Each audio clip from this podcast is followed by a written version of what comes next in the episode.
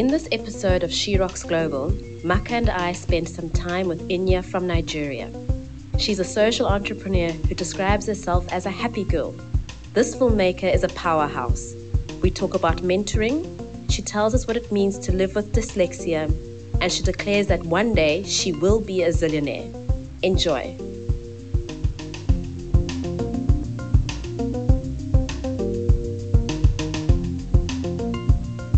Hi, Inya. I am so excited to be seeing you and seeing your face. You're obviously recording this episode of She Rocks Global virtually.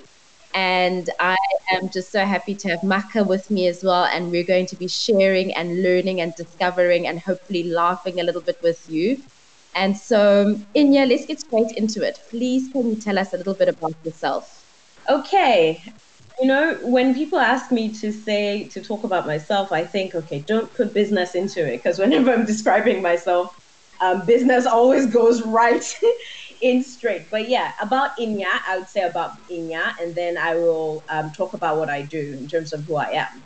I see myself as a social entrepreneur um, because I believe that um, with everything I do, there needs to be an aspect um, of giving back you know, to it. So Inya is a social entrepreneur. I'm Nigerian. I'm a very happy African, happy African girl.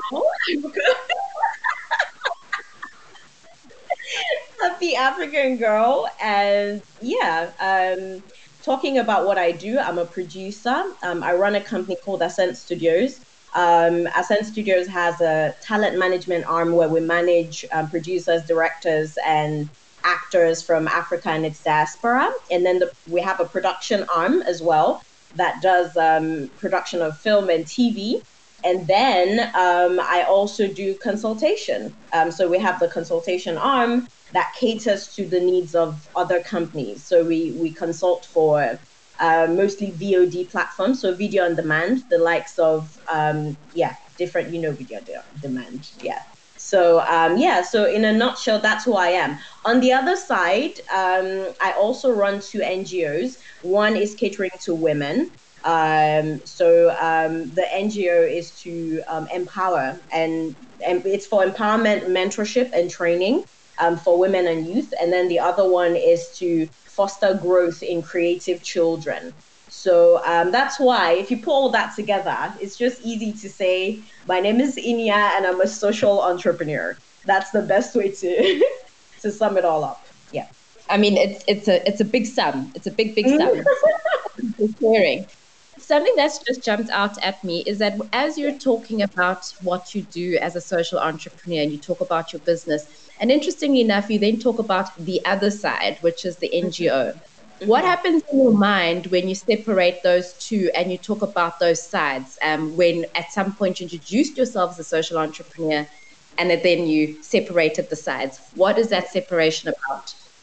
Well, when you say, when people talk about themselves, I feel like um, a lot of times uh, people expect you to um, either stick to the business side or stick to the, you know, oh, I work with NGOs. It's either people say, oh, yeah, I'm for profit, or I work with NGOs. But um, the most effective thing to do as an entrepreneur, as a company, or as a CEO is to balance it. So, yes, I am the CEO of Ascend Studios but then at the same time i'm the founder of ascend studios foundation you know because i believe that every um, business person should find a way that they give back. As i'm learning i'm giving back you know as well. That's very important for me. And um, if you look at um, for impact companies they're the ones that go really far. You have bill gates you can see what bill gates is doing. Um, even with apple with google and the rest of them there's usually a give back you know site to companies because there's really a lot to learn.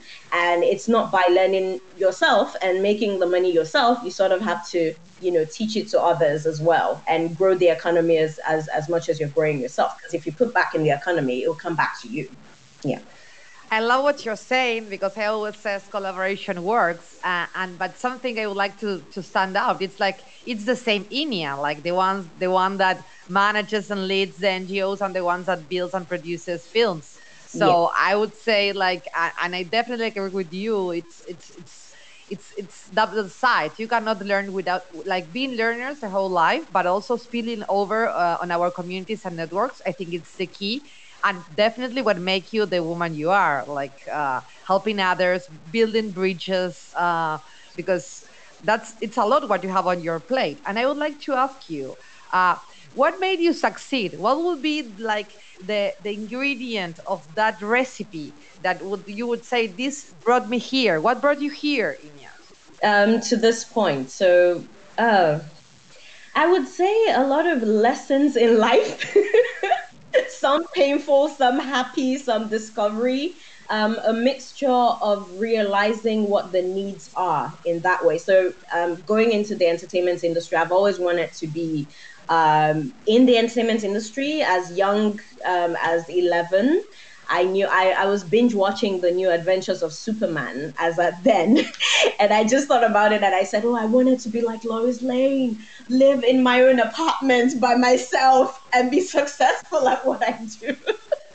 it was really funny, but you know that that started it kicked off my dream i was a very active child and creative child and i remember at age 11 or 12 same year i went to my dad and said dad i want to own a tv station and he laughed he laughed at me so much because he i mean he couldn't imagine what would make a young girl you know just walk up to him and say and then he asked me he said wait do you mean you want to have a segment at a TV station. I said, no, I want to own a TV station.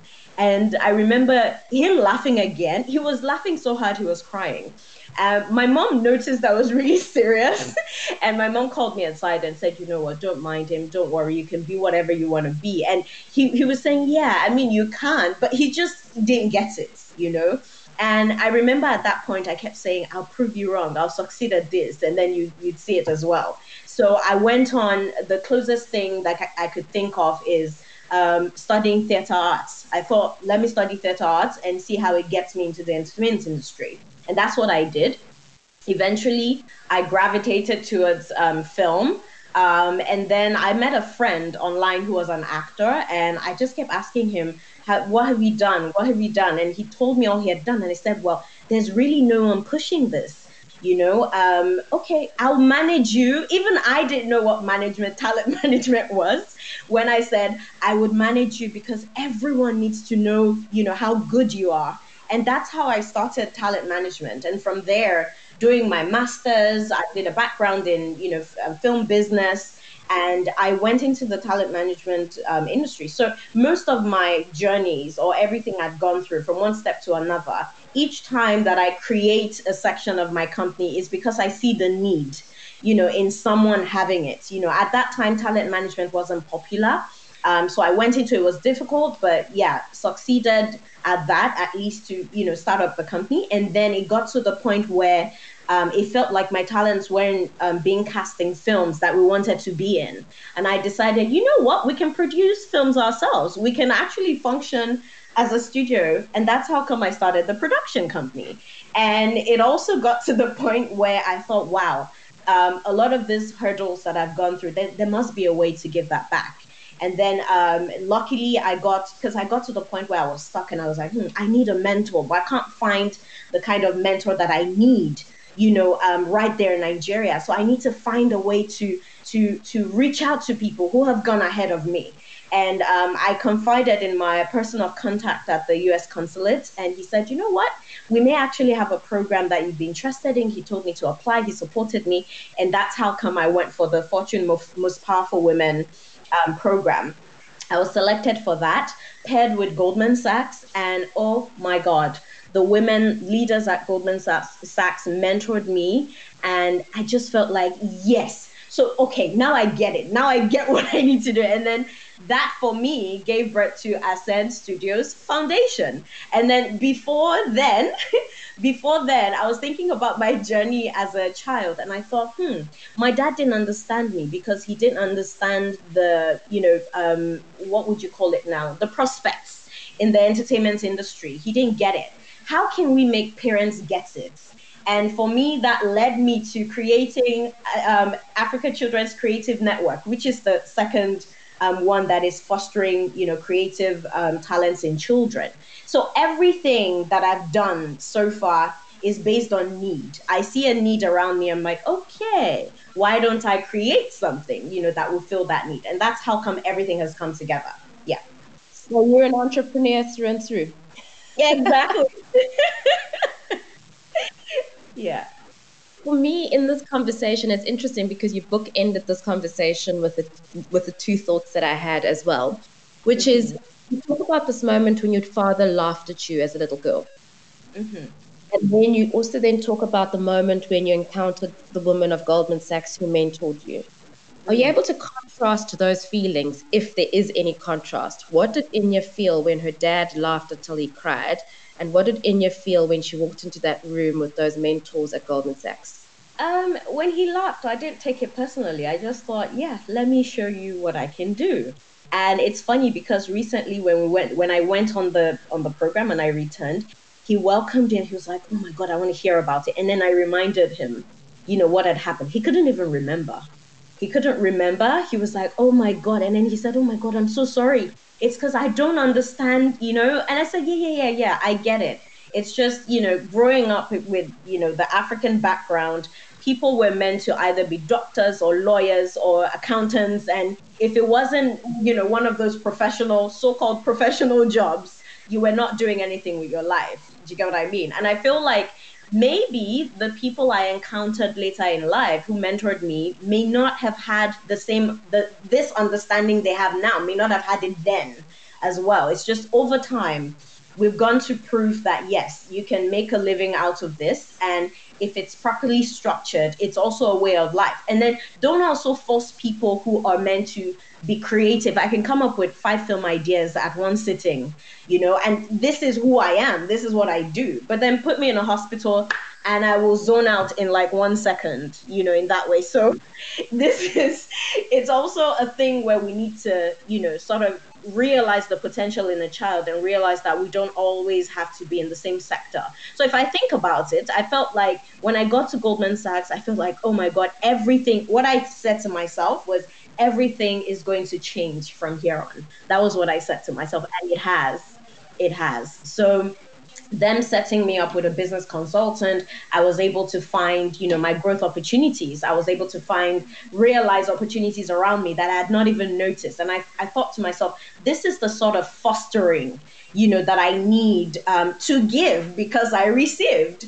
And then once i was done with that program i also created something like that for ascend studios foundation that people in my industry can sort of benefit from. And that's that's what i'm pushing at the moment so yeah it was a i think to me at that point it was more of a child who said i will prove you wrong and i will show you how it's done. You, you know and then when i got to goldman sachs it was like okay yes i'm here. I feel like things are finally going to change and it's finally going to happen. And i'm glad i did that with women as well. Yeah. Great. So you referred to the happy african girl. I love the idea of a happy african girl at the same time i want to know what frightens the happy african girl that is Inya what frightens me yes um, hmm Okay, let me think about that. What frightens me?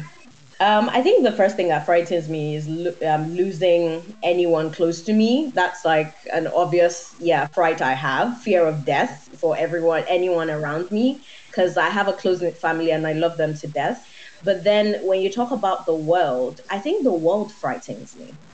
Um, and yeah, and the reason I say that is um, I'm very I'm dyslexic, so by nature I'm very pictorial. I can imagine things, I can see things. So you see an accident um, on the road, I see people with body parts on the floor. That's that's the first thing that comes to mind. So I'm extremely you know imaginative and i you know just looking at the world sometimes and looking at the issues we're having right now i can't but think about where we're going in future like where this would be. I always imagine okay in 20 years if we're having this issue now what will happen in 20 years? And maybe that's also good because that also sets me you know in the position where i'm thinking what can i do to help? What can i do to get things better you know. But yeah, the world frightens me. Um, people frighten me sometimes. Um, the minds of people frighten me sometimes. Um, I'm not intimidated by anyone. It's just the ability of humans, right, to to um, to be to be as wicked as they they are sometimes frightens me because I'm thinking, how can one human hate another so much? And you know they're able to do this to their fellow human beings. Why are we cheating each other um, in that way? And for me, I feel like that frightens me. And then the the height of everything is the fear of not being successful, doing all this and making all these efforts and not being at the you know at the point where I want to be because I am not even near where I want to be. So I, I, think if you think about all the things that you know, um, all the things that frighten me, they all come together. Because if the world is frightening, frightening me, then maybe I'm thinking, okay, I need to reach this point. If we continue this way, maybe that will hinder my growth and hinder the growth of others, you know, as well. So yeah, in a in a nutshell, that is yeah the the whole yeah the whole picture. Uh, thanks for your honesty. And I want to go back to that thing you said about success with Zoya and with Nwabisa. Uh, one of the, the, the whys why we are doing this, it's also about uh, success and what it's to be successful because we believe each, especially women, we have different de- definitions of success. So I would like to ask you, and, and also because you're an entrepreneur, you you're you're you're frightened but still you're not intimidated as you said no, and you keep on solving never. problems. And i think yeah. that's you have in common with us. We find some needs or spaces where we need something needs to be done and we go ahead and try to solve the problem. So i would like you to and use this space also to talk to all our audience all those females that are listening. What is success for you especially as being a woman? Does that that change or or, or make you think rethink your definition of success? Mm-hmm. Um, well, yeah, I'm glad you mentioned that the definition of success is different for everyone. And I feel like mine may not be a popular um, one that everyone would think. Um, I think for me, the number one success um, definition that I would say is to get to the, you know, the greatest height that I can get to in business. I want to be in power, right? I want to get to the point where I'm able to drive things, control things, and at the same time um, influence things, right? Um, a lot of people shy away from that. They're thinking, oh, yeah, it's when I give back. But you need to be in that position before you can give back effectively, you know? So I'm driving it all the way up. I want to be a billionaire. If, there's a trillionaire and zillionaire and exlionaire, whatever that is, I want to be that, you know? But at the same time, as you see, my journey um, there is also taking people along with me, right? So it's not just about me, it's me being in a position where I'm able to you know drive and influence you know change. Because you you need a level of power and that's that's what you know with women listening for me that's what i would say. Don't be shy um, about success. Don't be shy about what you're good at. Don't be shy to put yourself out there and say, yeah, I love to make money. I love to be su- um, successful. I love to be in a position of power. I love to call the shots because I love to. Um, and um, and this is you know this may also be the difference between us and men because men will call it like right away but women are more oh no you know shying away from that but no i would love that um, but then at the same time, I want to also be, I want to look at the different aspects, whether it's uh, entertainment, the different industries, entertainment, agriculture, aeronautics, every industry that you're looking as many as possible. And I want to be able to say I'm able to influence something in all this, you know, industries. Do you understand that level of, you know, success? It's when think about I will go back to Microsoft. Everybody uses Microsoft. Do you get what I mean? Everybody, you know, would use that product, whether no matter what industry that you're in. So I want to get to that level where whatever I'm doing and whatever I'm doing, I am succeeding at it with my definition of success. But at the same time, the people around me are moving along with me and I'm able to influence growth and influence change in that way. Yeah. Wow. I love it. I, I just I want to go home now. Dan. Cheers. and um, I think yeah, I mean I don't even want to add too much to that, but this this word power for me is it's the thing. It's the thing where you're owning it and you are power.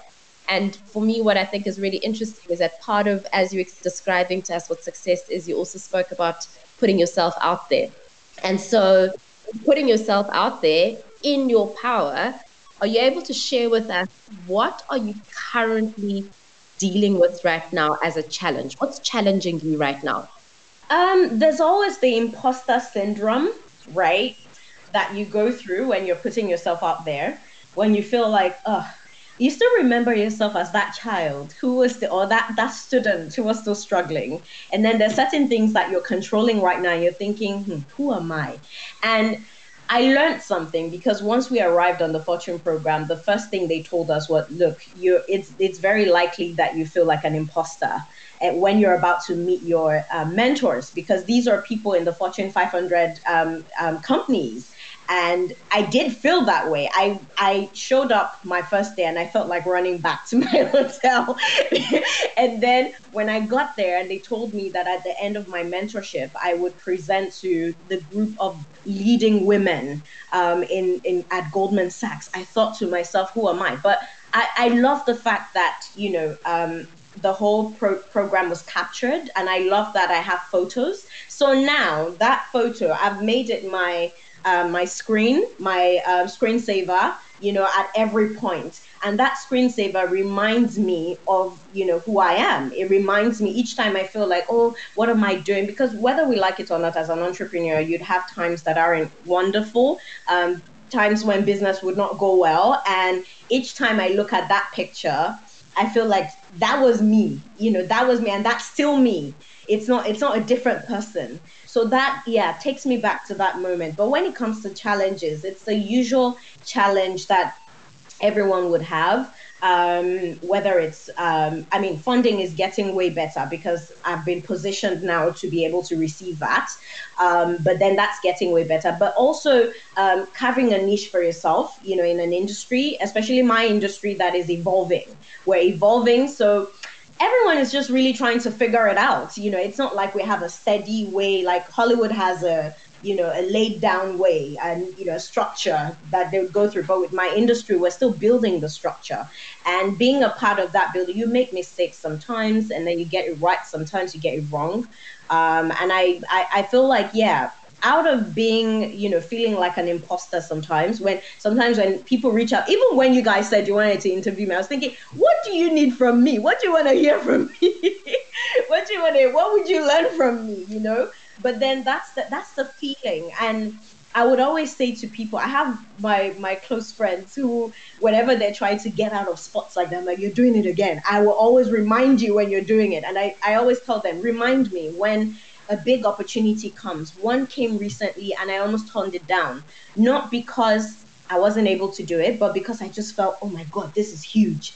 You know, and that can automatically make you run away from opportunities because it is huge. But then what I do is I tell myself, I calm myself, say, you are that girl. You are it. You're the, you know, the billionaire, trillionaire, zillionaire that you're, you know, you say you want to be and you will make a change. You didn't come to this world just for nothing. You came here to make a change. So I sort of tell myself, self, you know, I will assure myself and then I would, um, yeah, just strive on and do it. Just do it. Amazing. Amazing. Yeah. So, I mean, as we start wrapping up this conversation and, you know, talking about striving and obviously imposter syndrome and that kind of thing, I'm going to turn that on its head and then ask the other question is what makes you rock? I love music and I love to dance. Um, I would say the number one thing is, you know, for me, music is something that inspires me and can change my mood from all I need to do, even when I'm feeling like, you know, whether I'm down or I feel like an imposter, all I need to do is just wear my my earphones and I have that playlist of, you know, assuring myself, songs that will assure me. I love to dance. I have a background in dance. I ran a dance studio when I was in Sweden, side by side, being a talent manager. Um, so yeah, dance for me, dance makes me strong and in family. Um, there's nothing you know better than having my family. I love my family because they've got my back. These are people who I don't even need to say anything. All I need to say, oh, someone did me wrong. Then who is that? Who is that? Who did that? So I'm from a, a big family where um, we're nine kids and um, eight girls and a boy, and I'm the last girl of nine. So I've got sisters. Obviously, I've got sisters that I'm closer to, but the sisters that I'm closer to, they rock. They rock and they make me rock. You know, these are people I get goofy with. I, you know, I can play with whenever um, I feel um, down. But yeah, I, I, would say I'm not the go out party type. Um, I'm, it, it's so it's so amazing that I would do all the things I'm doing and then become an introvert, you know, in that way. But yeah, I love to watch movies. Oh yeah, movies. Movies do they do it for me. I love sci-fi movies, watching things about space, you know, about extraterrestrial, um, Transformers. Those are my kind of things because they they they kick my brain up you know just I, there's just something about watching special effects that you know my brain starts to work again. It starts to you know become active again. So yeah those are the things. So yeah dance singing spending time with family watching movies and most of all for me praying. Knowing that you know i can pray i can talk to god and um, I feel like someone is listening um, to things that I can't even share with you know fellow humans, fears that I can't share, whether it's from feeling um, um what's the word.